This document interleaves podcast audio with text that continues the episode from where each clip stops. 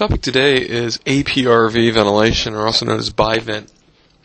Uh, it is a mode of ventilation that has recently gained more and more attention and popularity. It is by no means a new mode of ventilation. It's been around for some uh, period of time. Before we go into um, some of the mechanics and, and reasons uh, the popular use of APRV, it's, it's again important to review the concepts of PEEP and CPAP. Uh, we have previously talked on, on two separate episodes of the physiology of PEEP as well as some of the negative implications of PEEP. For the point of review, uh, PEEP is end expiratory pressure and it's applied during continuous mechanical ventilation. However, if one is prov- providing pressure on a spontaneously breathing patient uh, without partial ventilatory support, this is known as CPAP. So simply put, PEEP is the pressure uh, where we end exhalation on a mechanically ventilated patient, hence peak inspiratory, excuse me, um, positive end expiratory pressure, and CPAP, or continuous positive airway pressure, is the pressure we apply to a circuit for a spontaneously breathing patient. APRV is a very unique mode of ventilation, and, off, and uh, often um, um, novices to mechanical ventilation are often confused and intimidated by this mode of ventilation because of the unique inspiratory and expiratory phases that are associated with APRV. The key to, uh, to APRV ventilation is to imagine that you're not actually mechanically ventilating the patient. It is a mode where you're trying to keep the patient as spontaneous as possible. Now keep in mind the difference between PEEP and CPAP. We said CPAP was continuous positive airway pressure applied to a circuit to a patient who's spontaneously breathing. Now, if we took a patient, and we, we excuse me, if we took uh, someone who's awake, be it a student or yourself or myself, and we put them on a ventilator and applied pressure to the endotracheal tube in continuous positive airway pressure, that's CPAP. I am continuing to determine my inspiratory and expiratory phases and I times and so forth if I were to briefly interrupt that period of CPAP for fractions of a second, uh, or or just minimal uh, uh, for a, a, few seconds, and then reapply the CPAP, that is uh, basically APRV or airway pressure release ventilation. APRV was designed to deliver continuous positive airway pressure and to simultaneously mechanically augment alveolar ventilation and to allow unrestricted, spontaneous ventilation. Now, this is in contrast to uh, SIMV modes of ventilation, where a patient um, is going to uh, trigger a ventilator and get a, a spontaneous breath. Um, and also where a patient is going to get a mechanical breath, sometimes also known as mode mixing. Certainly much different than things like assist control. Keep in mind that APRV is a form of CPAP. It is a form of CPAP that allows the augmentation or improvement of alveolar ventilation by only briefly interrupting that applied CPAP. Garner back in Chest um, in uh, the year 1988 first um, demonstrated the efficacy of APRV in uh, humans, and this was done in a cardiac surgical patient population. They compared conventional ventilation with uh, CPAP and APRV, and APRV successfully ventilated the lungs and ensured satisfactory oxygenation with lower peak inspiratory pressures, similar hemodynamics profile, and similar gas exchange.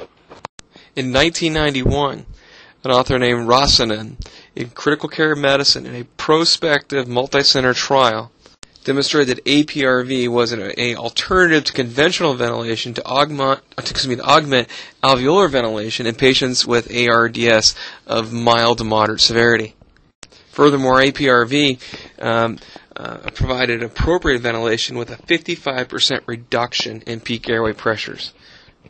In the same study, 11 patients uh, with uh, ARDS um, had um, uh, elevated uh, partial pressure of carbon dioxide despite optimal conventional ventilatory support, and all of those patients were successfully ventilated with APRV. Studies in animals have shown that APRV does not uh, produce significant hemodynamic dysfunctions, but when uh, switching patients from uh, APRV to full ventilatory support with conventional ventilation and CPAP, uh, stroke volume, cardiac output, and oxygen delivery decreases. Some would argue that the uh, APRV's hemodynamic pattern is indistinguishable from that we see during spontaneous ventilation, uh, when we have someone on CPAP uh, versus some of the negative cardiovascular effects we see with more conventional modes of ventilation like volume uh, control SIMV. The problems that people have with APR ven- APRV ventilation is um, the language is much different than when we use uh, a volume control mode of ventilation or even a pressure control mode of ventilation. When setting up a, a ventilator for SIMV, we think of the patient breathing much like we breathe commonly, with a rate, with a tidal volume. But with APRV, it's a pressure limited mode. One really chooses the maximal airway pressure rather than the total volume. Um, the pressure limit during APRV is the CPAP level from which the pressure is released. So imagine you are, are just setting a CPAP level and you're going to have intermittent interruptions of that CPAP level. Therefore, the tidal volume is really a factor of the change in airway pressure from the inspiration to the expiration and the patient's uh, lung and thorax compliance. Now we have to remember that when we talk about um, uh, mechanical ventilation, that we're taking a patient's physiology and turning it on its head. That we normally breathe by negative. Um, um, um, uh, negative pressure ventilation. When we drop our diaphragm, the intrathoracic pressure drops and we suck air into our lungs. When we ventilate patients with more traditional or conventional modes of ventilation, we are inflating the, the um, lungs by forcing air into the lungs at either a set volume or set pressure. Uh, there are several factors that uh, produce resistance to that uh, conventional pushing of gas into the thorax and lungs. Um, but most notably, that is the compliance of the lung and the thorax. Inflating the lung and expanding the thorax are two variables that uh, resist the uh, uh, inspiratory phase of more conventional modes of ventilation. In APRV, we go the other direction, is that we maintain the patient in a uh, period of lung inflation, or CPAP, and then we rapidly deflate the lung. When setting someone up on APRV, we set a peak inspiratory pressure. And this is very much like a CPAP level. And this is going to be the pressure which the lungs are uh, exposed to the majority of the time. Therefore, if you choose a CPAP level of 10 centimeters of water with an ambient release pressure, i.e., you know, zero centimeters of water, and the patient has a lung and thorax compliance of 100 milliliters per centimeter of water, the total volume is then the uh, lung and thorax compliance of 100 milliliters per centimeter water pressure times 10 centimeters uh, water pressure. So you get 100 times 10, and that means your total volume is approximately a liter. Patients with typically normal lungs will get adequate tidal volumes uh, with a peak pressure or CPAP pressure on the APRV of 10 to 15 centimeters of water pressure. And then the release pressure is zero, which we also call ambient release pressure.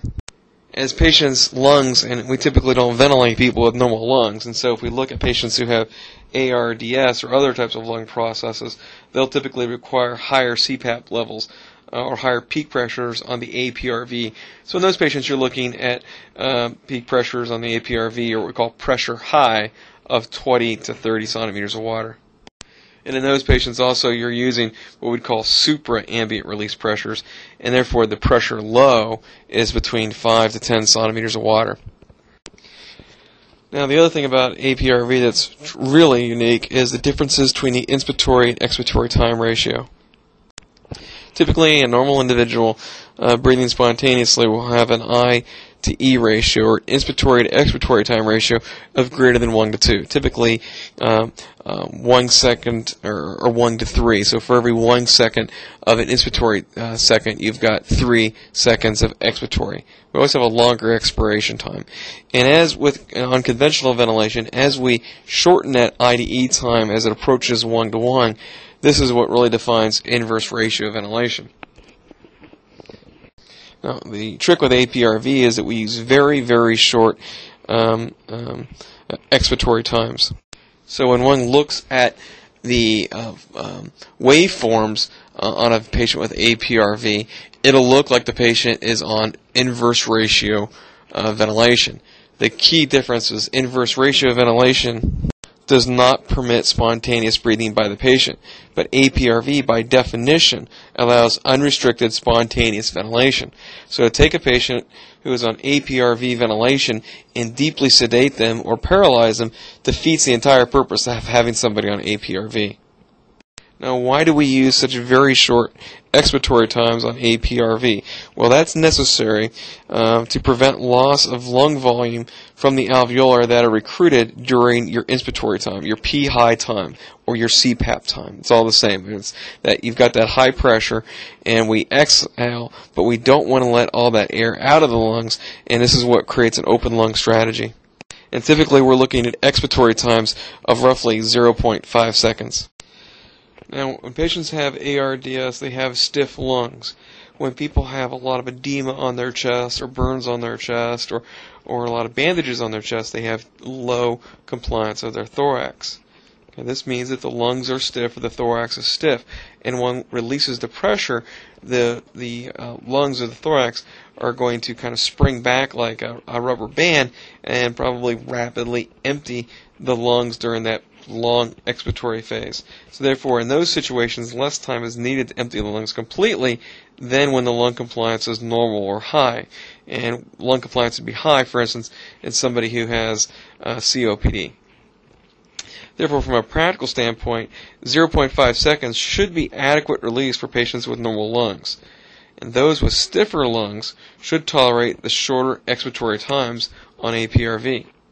Therefore, if you're taking care of a patient with ARDS, they may need an expiratory time or a time low uh, on the APRV circuit of only 0.25 to 0.3 seconds.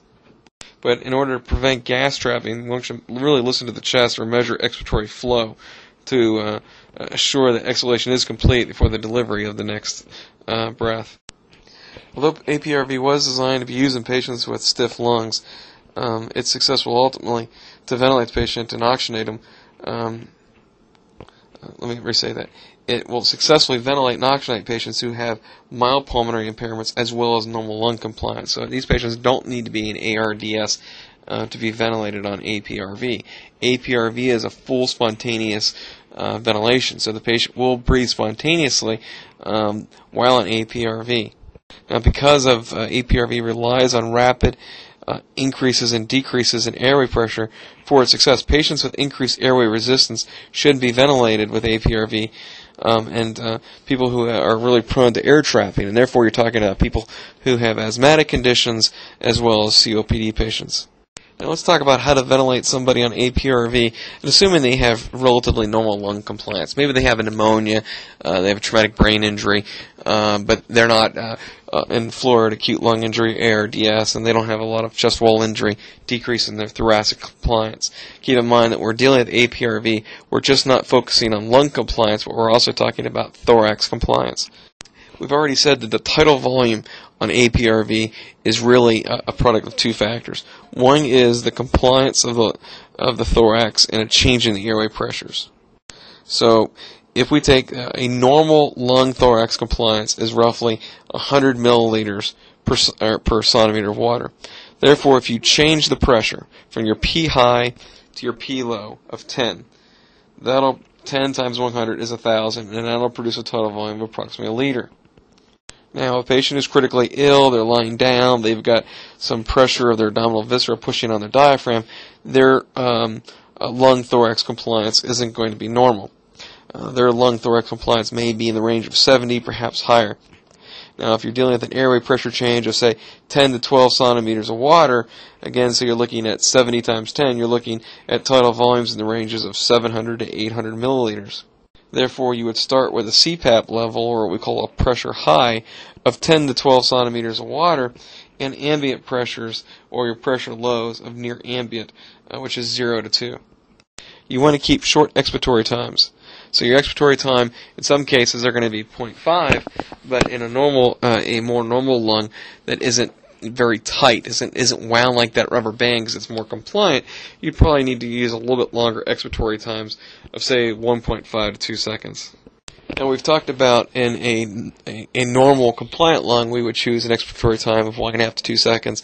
What is the inspiratory time that we choose? Well, in conventional ventilation, we will typically determine the, the I time and E time are determined as part of a ratio, and it gives us our I to E ratio. Again, APRV is a totally different form of mechanical ventilation, and we don't choose our inspiratory time based on our expiratory time. The inspiratory time is really set to choose the mechanical ventilatory rate.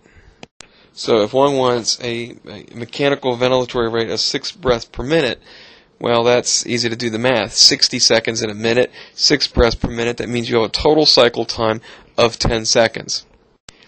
If you have an expiratory time of 2 seconds, and your cycle time is 10 seconds, then that determines what your inspiratory time is. 10 seconds, your total cycle time, minus your expiratory time of 2 seconds gives an inspiratory time of 8 seconds go over that again. Okay? For normal compliant lungs, the lungs are not wound up like a banjo. You need an expiratory time of one and a half to two seconds. Your I time is not a ratio of your E time, like in conventional modes of ventilation. Your I time is chosen to determine your set mechanical rate. APRV likes slow rates 10, 12, certainly no higher. If you're dealing with a rate of, of 6, for instance, to make the math easy, and you're weaning a patient or a patient doesn't need much rate, a time of um, a rate of 6 will give you a cycle time of 10 seconds. If you're if you require a set mechanical rate of 10, then your cycle time is 6 seconds. Okay. So what you do is you take your total cycle time you subtract your expiratory time of 1.5 to 2 seconds, and that gives you your inspiratory time, or what we like to call the time high, or the time that you spend in CPAP or the, the high pressure. Lower rates seem to be better for APRV. If you need ventilatory rates of 12 to 14 breaths per minute, to uh, adequately ventilate the patient or get rid of CO2, you're probably going to be better off increasing your CPAP level or your pressure high uh, by two centimeter increments. Um, and, and that'll improve your total volume. Choose your FiO2 as you would in any other setting at the lowest possible level to maintain an adequate oxygen saturation. Now, the APRV circuit allows unrestricted, unrestricted spontaneous ventilation. The patient can breathe whenever they want, regardless of the cycle of the ventilator. One should titrate the ventilator to deliver the lowest level of ventilatory support that the patient needs. So if you're starting at a mechanical rate of 12 breaths per minute and you've got that fixed time low or expiratory time of 1.5 seconds, then your cycle time is, is what? 60? Um, uh, 60 divided by 12 is 5 second cycle time. You have 1.5 second for the time low, or the expiratory time, and therefore 3.5 seconds for your inspiratory time. If the patient has a normal PCO2 or it's low, then you're probably overventilating the patient, and then you can um, the mechanical ventilatory rate can be decreased by lengthening the inspiratory time.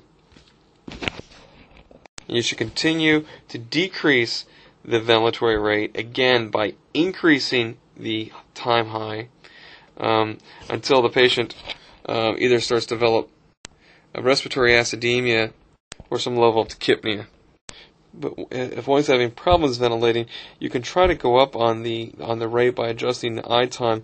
But again, I would probably approach it by increasing your your pressure high, also known as your CPAP level. Uh, once you get up to like, rates of say 12 or 15, it gets very ineffective. Let's ventilate somebody who has a severely diseased lung as and somebody who's got ARPV. And keeping in mind that the idea of APRV, it's an open lung strategy. We're trying to maximize the functional residual capacity without injuring the lung. So the first thing we need to do is check what is going to be our pressure high setting or that CPAP setting. Once that optimal CPAP or pressure high setting is obtained, we want to try to work to get the FiO2 less than 50%. Again, to try to reduce the, the possibility of any kind of oxygen toxicity. Again, I would start the rate of, of an APRV ventilation at roughly 10 seconds.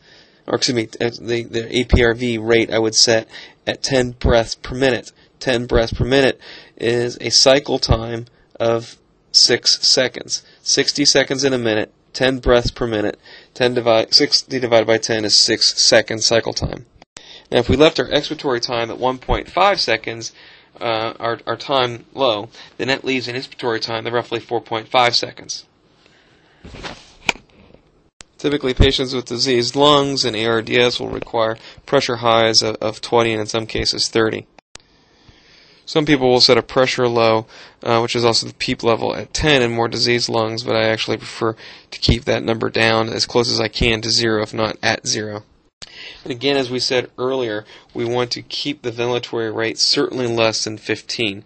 Um, uh, certainly targeting to 10 to 12 breaths per minute or 10 to 12 releases a minute. Now, how do we wean or liberate somebody from APRV? Frequently, ventilatory failure is a result of a decrease in the functional residual capacity. By using APRV, we're using an open lung strategy, and we should be able to recruit the FRC very easily. Keep in mind that inspiratory maneuvers recruit FRC, expiratory maneuvers retain FRC. So when approaching uh, the wean of somebody on APRV, the first thing you want to do is really decrease the set ventilatory rate. Uh, the reduction in rate can be done gradually as the patient tolerates it until the mechanical rate is set at zero. Um, and at that point, the CPAP and release pressures are basically constant. And you have a patient on CPAP. Now keep in mind, how do we decrease the set rate on APRV? We increase the time high. And we keep increasing it till the rate is zero and the patient is essentially on CPAP. This was a very brief introduction to APRV. Uh, if it if this explanation confused you more than it helped you, I'm sorry for that. It's sometimes difficult to explain uh, these things um, without the benefit of diagrams and so forth. Uh, we do have a, an article posted on the website uh, of www.burndoc.com that provides a very detailed physiological explanation of the benefits of APRV as well uh, of, of how to program someone on a ventilator with APRV.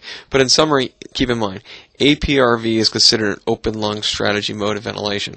APRV appears to result in less barotrauma of uh, uh, than uh, perhaps conventional modes of ventilation, and it has uh, less negative hemodynamic consequences than we initially anticipated. APRV really has four four elements to it. It has a pressure high and a pressure low. The pressure high is basically CPAP. The pressure low is typically what we would consider our PEEP. The pressure low is typically best at kept at very low levels, typically zero, or we call ambient pressure. Your expiratory times are usually fixed, about 1.5 to 2 seconds in people with compliant lungs, and it's even shorter in people with stiff lungs and thoraxes. We adjust the rate of the ventilator by increasing the time high, or which some people conventionally call the inspiratory time. This is a full spontaneous mode of ventilations. Uh, patients do not need to be um, uh, paralyzed like they would on pressure control ventilation. That is the conclusion of, of this episode. Again, there are papers posted at the website. This is Jeff Guy. Thank you.